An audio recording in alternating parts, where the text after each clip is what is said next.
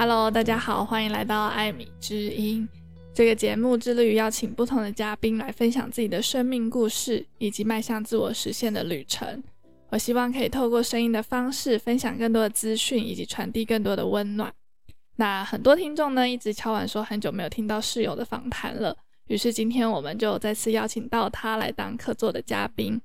那今天想要跟大家 update 两个关于室友的消息，然后我们再来做延伸。好，那你要不要先跟大家打个招呼？Hello，大家好，我是室友。那大家都知道呢，室友的主业是在一间国际的 NGO 工作，担任的是亚洲区的永续专案经理，同时也是台湾区的负责人。那也是因为这份工作，他在今年获选为换日线的十大亮点人物。那将会在十二月九号晚上参加换日线举办的快业派对。跟大家分享呢，他是如何借着自己的专业还有职业的选择，发挥自己的影响力。那你要不要跟大家分享一下，就是成为十大亮点人物的心情？一开始是被 email 通知的嘛，嗯，我以为是诈骗，就没有想到，一开始其实我也不知道他们有这个活动啊，嗯，然后后来就觉得他们是不是认真。选我还是说只是一个呃候选人，不是真的被选上，嗯，这样。那慢慢去了解他们选这个十大亮点人物的用意，让我比较能接受为什么我是十大亮点人物。因为我一开始把它联想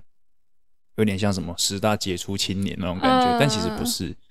就我去跟他讲说为什么，我也去跟他们聊说为什么他们要有这个亮点人物，那他们给我的答案是说。他们这个主要的受众是年轻人，可能二十岁出头的年轻人。嗯、那比起去选所谓的杰出青年，或者是杰出的这种什么十大人才之类的，嗯，呃，青年可能会对于离他们的年纪比较近的，可能十岁左右、十几岁的这些人在做什么事情，会更有兴趣。嗯，因为有时候。太杰出的人，或者是说在同一个领域已经耕耘很久的人，反而会让人家觉得够不着、摸不到，嗯，就有点距离感。对对对，会太有距离感。嗯、那亮点人物比较像是说，哎、欸，其实离二十几岁的人，亮点人物可能没有没有到真的差很多年纪。那亮点人物们在做的事情，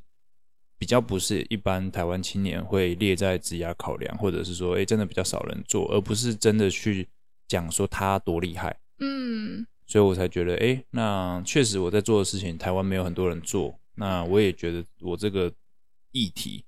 呃，需要越来越多人投入，嗯，比较好。嗯、那我才答应，就是成为亮点人物其中之一，然后去配合他们的采访什么的。嗯，对，我记得我后来问你的时候，你有跟我说，其实你刚开始是有一点犹豫，就是觉得说，到底要不要那么高调？因为毕竟你可能才刚到这个领域没有多久，然后你就觉得有点怀疑自己，或者是说也不确定说自己到底适不适合当这个亮点人物。那后来是，就像你刚刚说，你希望说有更多人可以投入这个产业，然后或者是更多人知道你在做的事情，所以你才去接受这样子的殊荣。嗯，一开始第一反应，我觉得一定会去比较嘛，就是我这个产业，每个产业都一样啊，每个产业一定都有特别厉害的人，那他们都还没有被选到，为什么轮得到我？那时候是这样想，嗯、那后来但后来就会觉得，嗯、如果是单纯的去比较对单一产业的贡献，那也许没有得比，但如果是去比说，比如说你的个人的故事，嗯，或者是说，嗯、呃，就是因为我不是。典型一直都在单一产业工作的人，所以反而这可能会给其他人更不同的想法或视角。嗯，那我也把它当成是一个分享的平台，我也不想要把这件事情太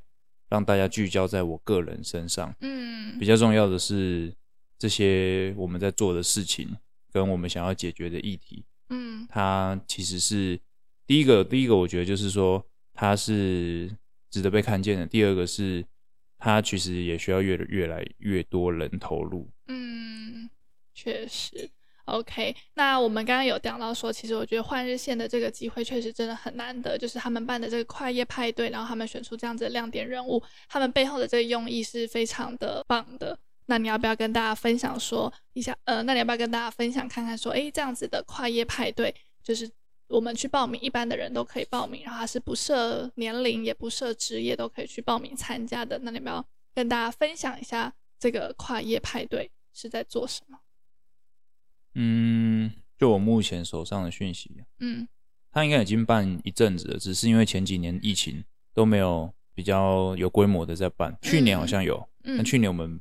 没去，嗯，对。那他基本上呢，就是一个从晚上七点多会一直到晚上十二点一点，嗯。左右的一个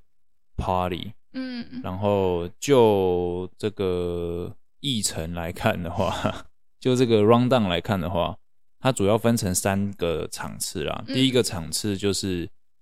亮点人物的 TED Talk，嗯，就大概八分钟一个人，嗯，那有十位亮点人物嘛，但可能不会每位都有办法到，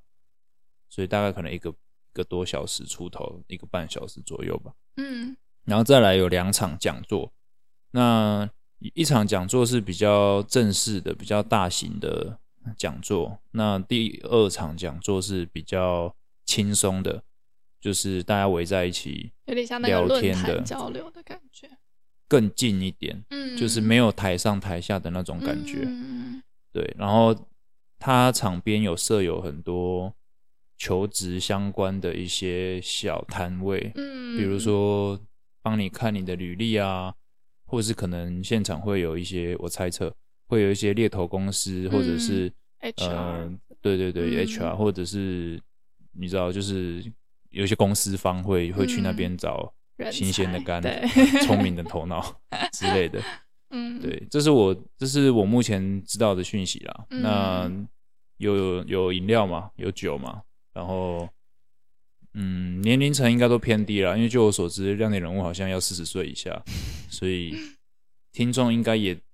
我猜啦，大部分低于四十岁，但当然四十岁以上也很欢迎来。嗯、我觉得这没有什么设限，只是换日线他们定的一个门槛是这样。嗯，那你刚刚有提到说，其中一个部分就是亮点人物的，有点像是 TED Talk 的一个演讲。那这个演讲呢，只有八分钟，你有想好要讲什么了吗？我想好了、啊，真的好。好，跟大家报了一下，他其实准备了非常的久，他那个 topic 换了非常非常的多。那要不要先跟大家分享一下，你大概会以什么样子的方式去呈现？我不要，哎、欸，去现场听啊。但我觉得有点有一个部分，我觉得可以跟大家分享，就是原本亮点人物的演讲，通常大部分的演讲都会着重在自己的故事，但是你后来觉得说，与其去介绍你自己的故事，你更想，这跟我刚刚讲的就有点像了嘛。嗯，亮点人物大家就会。我觉得大家就是会把它想成杰出青年啊，嗯、但我就不想要变这样子嘛，因为我觉得我这个人，嗯、我觉得个人的经验是没有办法复制的。嗯，但是亮点人物，如果他讲到这个议题，讲到他这整个活动，他的主要目的其实是让年轻台湾的年轻人打开视野。嗯，那打开视野这件事情，专注在个人身上就没有意义了。对，就是应该要专注在议题，或者是资源，或者是一些。你知道不同的公司或者是解决问题的方法，嗯、国内国外哪里不一样？所以我比较想讲的是这个部分。嗯、那当然，我身为一个个人，我刚好是那个有办法讲这件事情的人而已。我不是，我觉得我不是特别厉害，或者是你知道特别智商特别高或怎么样才能去拿到这个这种工作。嗯，而是如果我这个工作这个议题对台湾年轻人。他愿意从事，然后他也对这种东西有兴趣，又可以帮助到真的需要被帮助的人，那待遇也不错。那当然，我会很鼓励大家多去试试看，加入我们。嗯，了解。所以其实这样子的跨业派对，我觉得真的是很难得的，因为其实我自己当老师那么多年，或是每次去学校演讲，很多人都会说。哎，Amy，你都是怎么找机会的？或者是你都怎么样看见这么多不一样的可能性？其实我觉得就是你一定要跨出去。如果就是只有在自己的同温层，那你可能看到的可能性就真的只有这些。那我觉得有这么好的活动，就是可以让自己去增加视野。你不用花机票钱，就可以增加国际观。因为这次的那个主题就是。开箱新亚洲，嗯，对，就是你可以看到很多国际的人才，然后还是怎么样在世界各地发光发热，然后找到自己适合的定位。所以我觉得，嗯，一定会有收获。然后，报名的方式就到换日线的官网就可以报名了。现在应该是还有一些早鸟的优惠价，到十一月十九。哦，十一月十九，OK，好，希望我们上架的时候已经就还有早鸟票，然后十二月九号期待可以在现场见到大家。好诶，那我们一起拭目以待。那我们就来聊聊你的第二个好消息，就是你最近开启了自己的副业了，可以跟大家分享一下你的副业吗？这个真的是很小的副业，嗯，呃，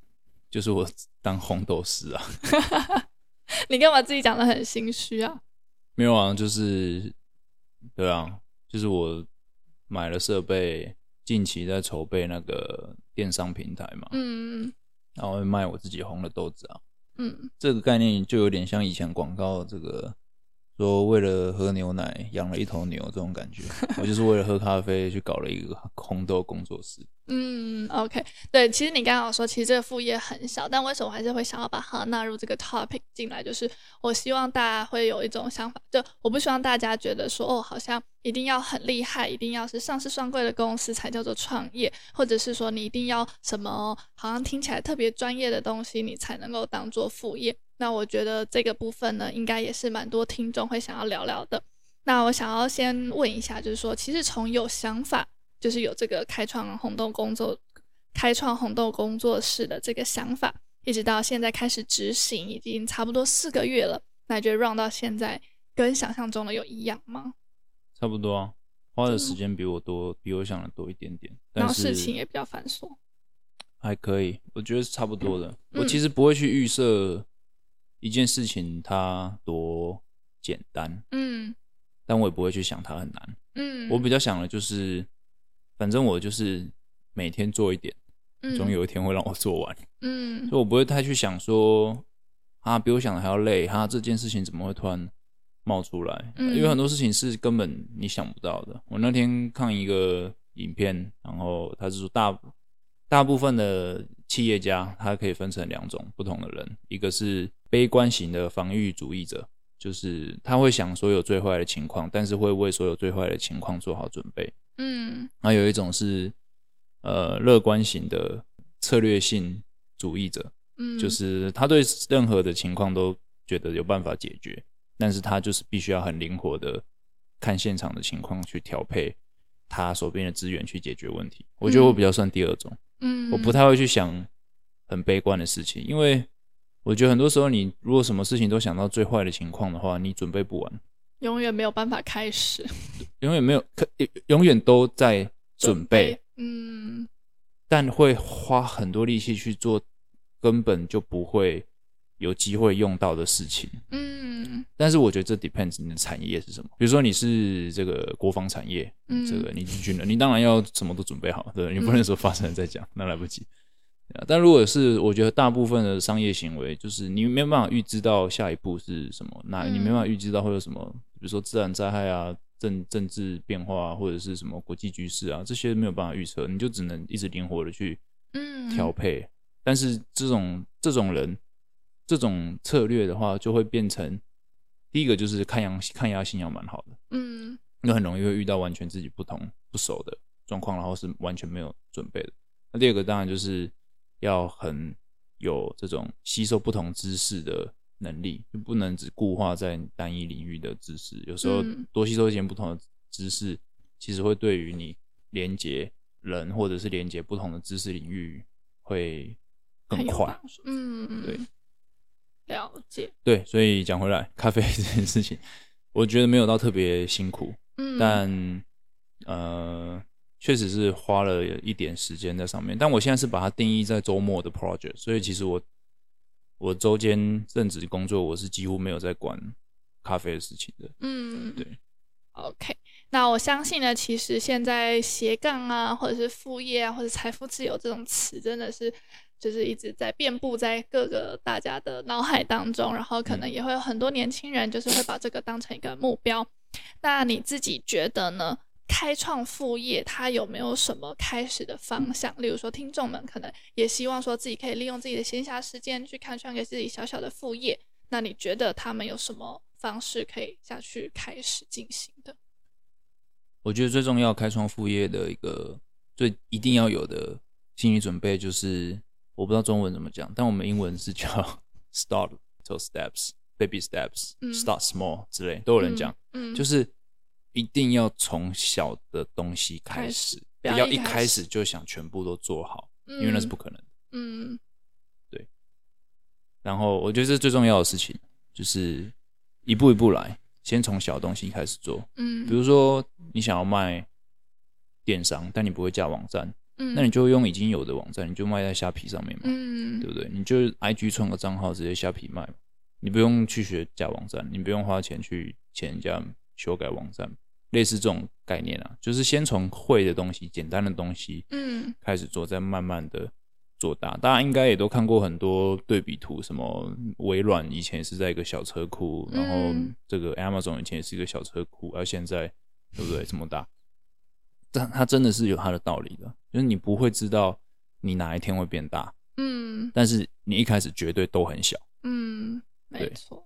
对啊，就是我记得我在上个礼拜的校友会的演讲，也是有同学就是问我说，就是该怎么接案，就是刚开始他也想要接案，那该怎么做？那我就会建议说，如果说你有很大的经济压力，还是建议要有一个主业，那接案就可以是你的副业。那我自己。都觉得说，现在就是社群媒体这么发达的时代，其实我觉得接案已经不再是一个很困难的事情。我甚至认为说，各个领域你有你的一技之长的人，他都可以试着接案看看。例如说呢，你是社群小编，然后你很有这种很会很擅长经营社群的这个技能，我觉得不是每个人都有。那我觉得你就可以试着帮呃，可能不太不太会经营社群的一些新创，比如说早餐店啊，或者是松饼店。那也许说你就可以跟他们谈谈看，说，哎，我帮你试着做经营的社群部分，我们可以抽成，或者是你要给我就是小小的配之类的，就可以慢慢去接案，就是慢慢慢慢开始，然后累积出自己的作品集的时候，其实慢慢发展大了，你甚至可以变成自己的主业。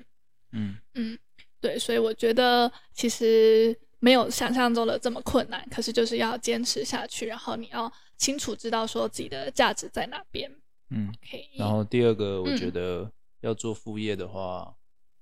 这两个可以选一个，就是我觉得要么就是做自己喜欢的，嗯，要么就是做报酬率很高的，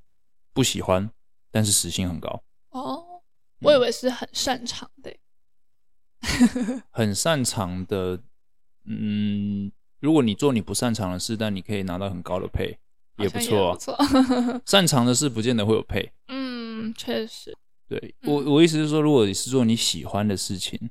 但你就不会这么去计较配高不高，嗯，因为你喜欢嘛，嗯，你只是花了多一点点时间，但还是有配，嗯，那没有配就不算副业了，对，那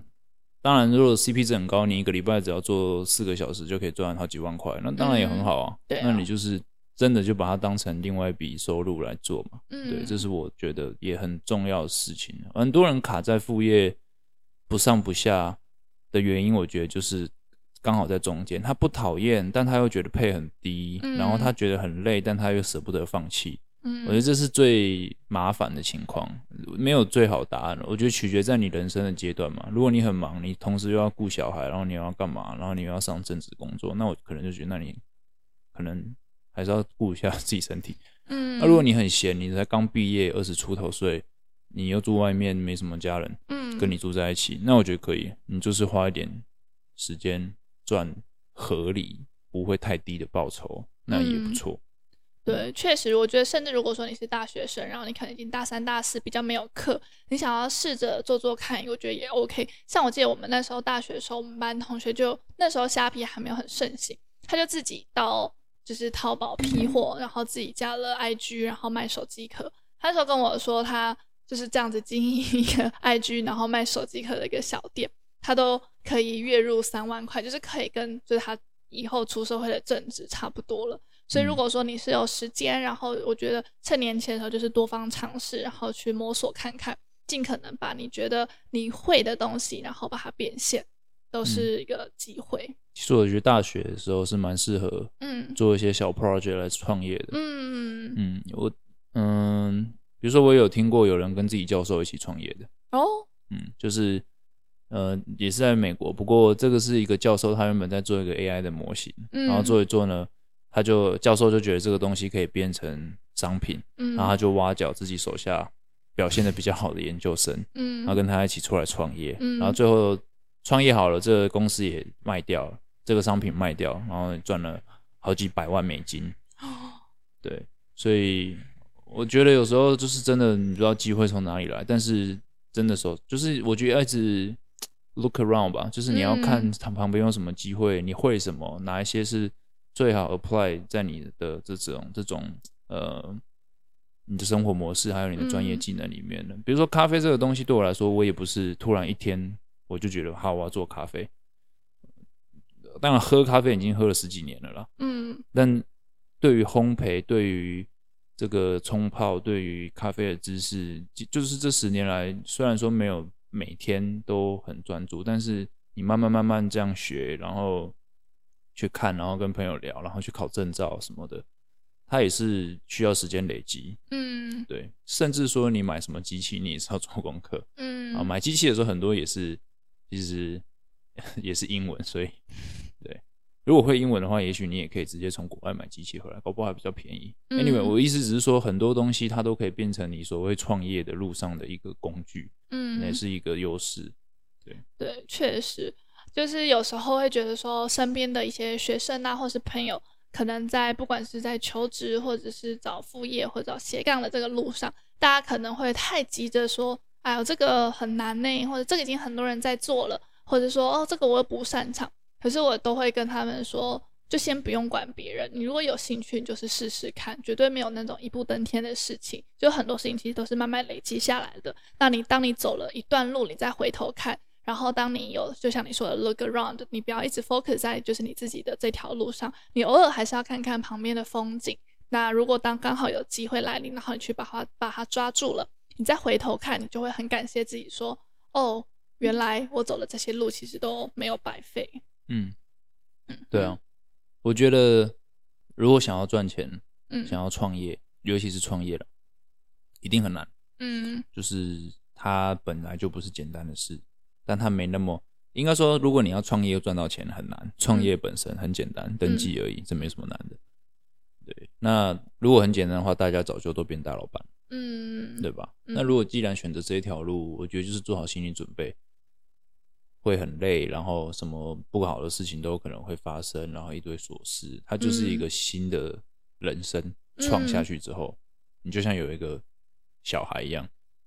然后再来就是我觉得。呃，创业这件事情，它其实某种程度上是，你不能期待你什么都不做就改变嘛。嗯。那创业这件事情创下去，你人生会有很大改变，但它其实是唯一，我觉得啦，让大家可以脱离原本的财富阶级的一个方法。刚刚讲到财富自由嘛。嗯。就如果你今天是受薪阶级，你要变成，呃，你原本觉得有钱人的阶级的话，比如说你月薪五万要跳十万。你很难靠投资啊，嗯，非常困难。对，如果你五万月薪，然后你要拨两万块来投资，已经很多咯，已经四十 percent 了，嗯，啊，四十 percent 你要二十两万块，你要每个月多赚五万块，你要要百分之两百五十的回报率，不太可能啊，每个月。嗯、对，但是你创业的话，它其实有时候不会这么难，嗯，对不对？你如果每个晚上都去跑 Uber，每个晚上跑四个小时，有机会啦。但这样太累了，我不建议。但是我的意思是说，创业其实可以更有效的去累积呃基础的资金。嗯嗯，好，非常感谢室友的分享。因为最近其实收到太多私讯说，哎，Amy，你创立公司之后有没有什么改变啊？或是当初怎么会想要设立公司等等的这些问题？我当然现在是有一些想法，可是我觉得它可能还没有到非常的完善。跟我觉得我现在的心情。还不足以去跟大家分享这些东西，所以我觉得等过一阵子，我觉得有更多的心情跟更多的心得的时候，再来跟大家分享。那非常感谢室友来跟我们分享他对于不管是主业啊还是副业的心情跟心得。那如果你喜欢这期分享的话呢，请不要忘记帮我五星好评加留言，然后分享给有需要的人。那艾米之音，我们下期再见，拜拜，拜拜。